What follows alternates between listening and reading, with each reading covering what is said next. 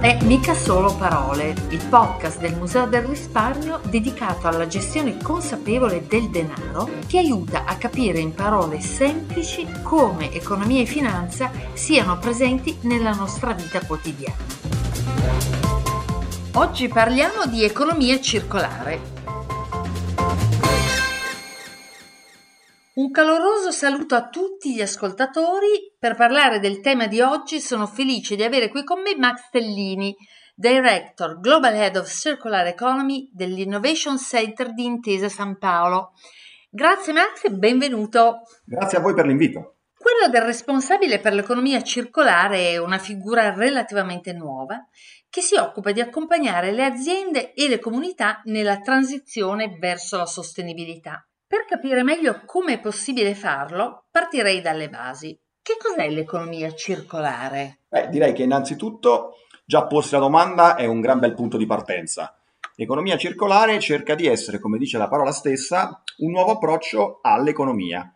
Cerca cioè di ripensare il modello di sviluppo attuale, che sappiamo essere contraddistinto dall'approccio in qualche modo ricorsivo alle risorse naturali, per slegare lo sviluppo economico e sociale dallo sfruttamento delle risorse naturali esauribili. E quali sono le maggiori difficoltà che si incontrano nel passare dal sistema di produzione lineare, diciamo, a quello circolare? Certamente la difficoltà principale io credo sia quella di avere come termine di raffronto rispetto all'economia circolare un modello che è quello che tutti noi oggi evidentemente affrontiamo e conosciamo e che si basa eh, ovviamente in maniera ricorsiva sullo sfruttamento delle risorse che un domani potrebbero non essere più disponibili.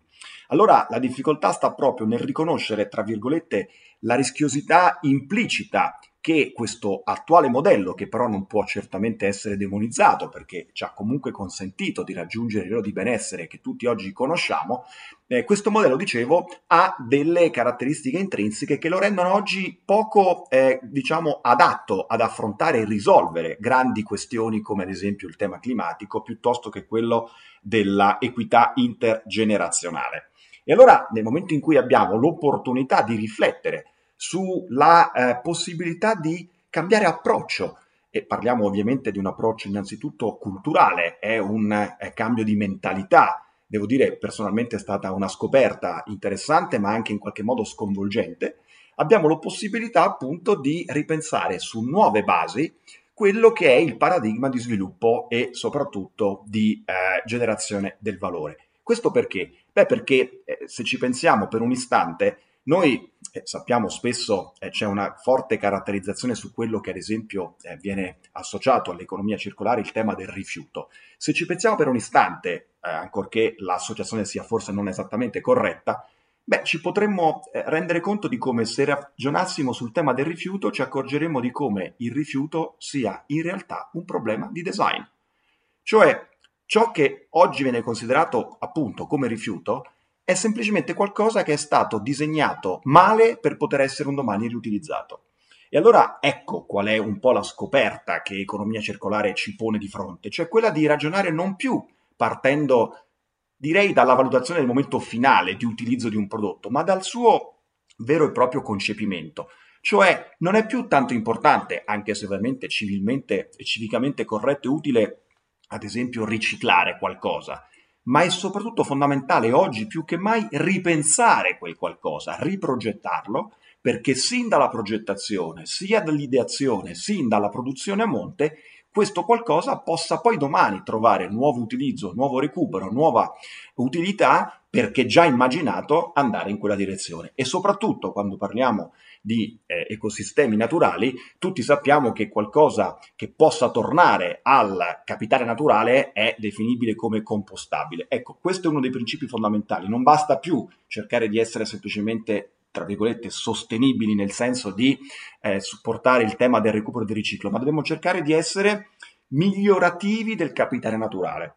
Qui c'è una piccola, diciamo, distinzione che se mi permettete vorrei fare, cioè la sostenibilità che ha un grande merito nell'aver affrontato e indicato quali sono e quali sono state le criticità in questi anni, come ci stiamo dicendo, oggi le sfide sono immani, ha avuto un grande merito nel portare avanti questa conversazione. Oggi però gli stessi esperti di questi temi suggeriscono quanto sia necessario innovare questa prospettiva. Ecco, sostenibilità, lo dice la parola stessa, cerca in qualche modo di rendere sostenibile un modello, il modello lineare, che però abbiamo capito non è così sostenibile. Ecco, economia circolare non cerca di rendere sostenibile questo modello, propone un modello alternativo. Ecco perché economia circolare, in definitiva, rappresenta ovviamente una sfida concettualmente importante, ma è una sfida che ci vede tutti coinvolti, sia da un punto di vista istituzionale, sia soprattutto, io credo, da un punto di vista personale, prima ancora come cittadini e poi ovviamente come consumatori.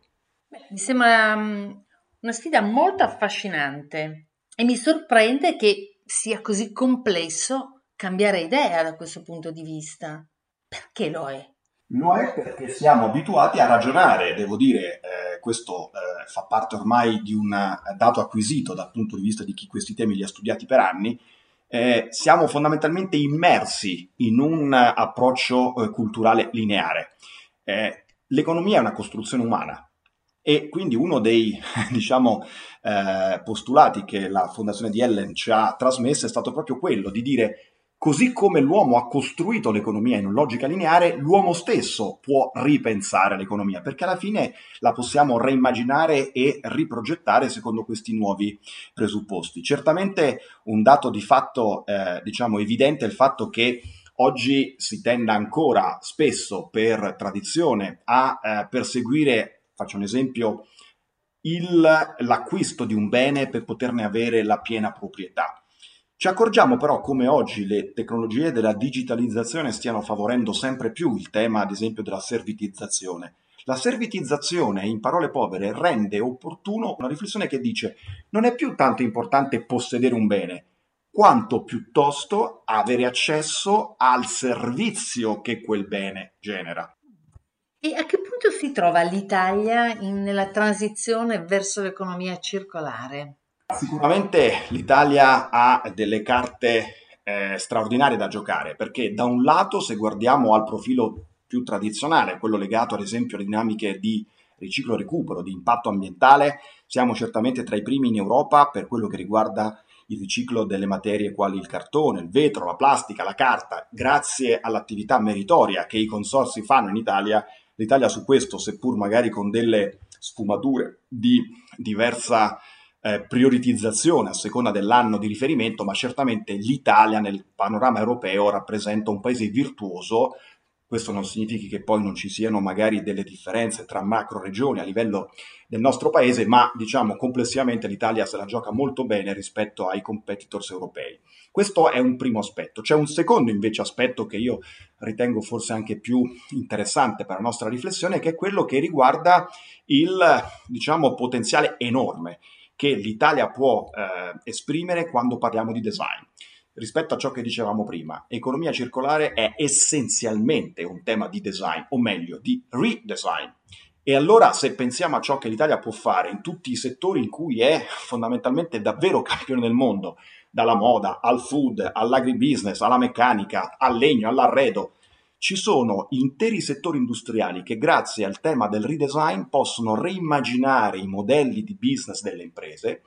La ridefinizione dei modelli di business si porta dietro la capacità di eh, costruire nuove relazioni all'interno delle catene del valore e tutti sappiamo quanto sia importante il tema del distretto industriale in Italia. Bene, su questo l'Italia è davvero campione al mondo. Direi che è un cambiamento però che non riguarda solo le imprese, forse anche proprio i singoli individui. Totalmente. E devo dire che se da un lato, diciamo, gli economisti ci insegnano che spesso l'offerta è capace di generare la propria domanda, io immagino, come dicevamo prima, che il ruolo del cittadino, prima ancora che quello del consumatore, sia davvero un ruolo centrale.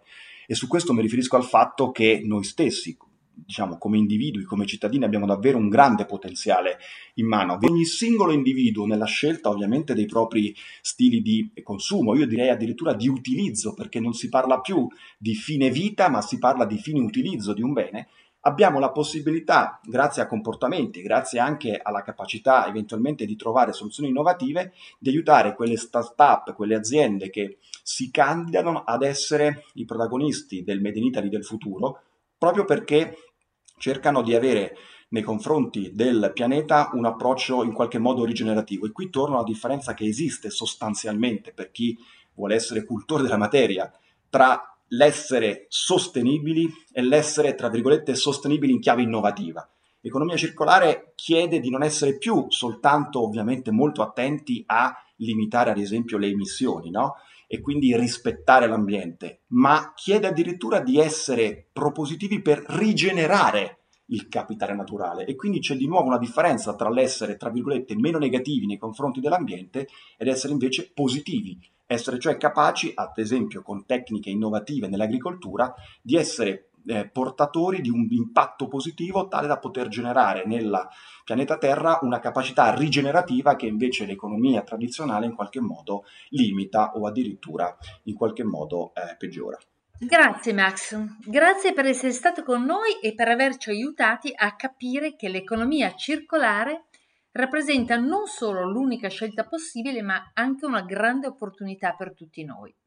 Se vi è piaciuto questo episodio, fatecelo sapere sui nostri social. Potete ascoltare e recuperare tutti gli altri sul sito del Museo del Risparmio nella sezione contenuti e su Spotify, Apple Podcast e Google Podcast. A presto!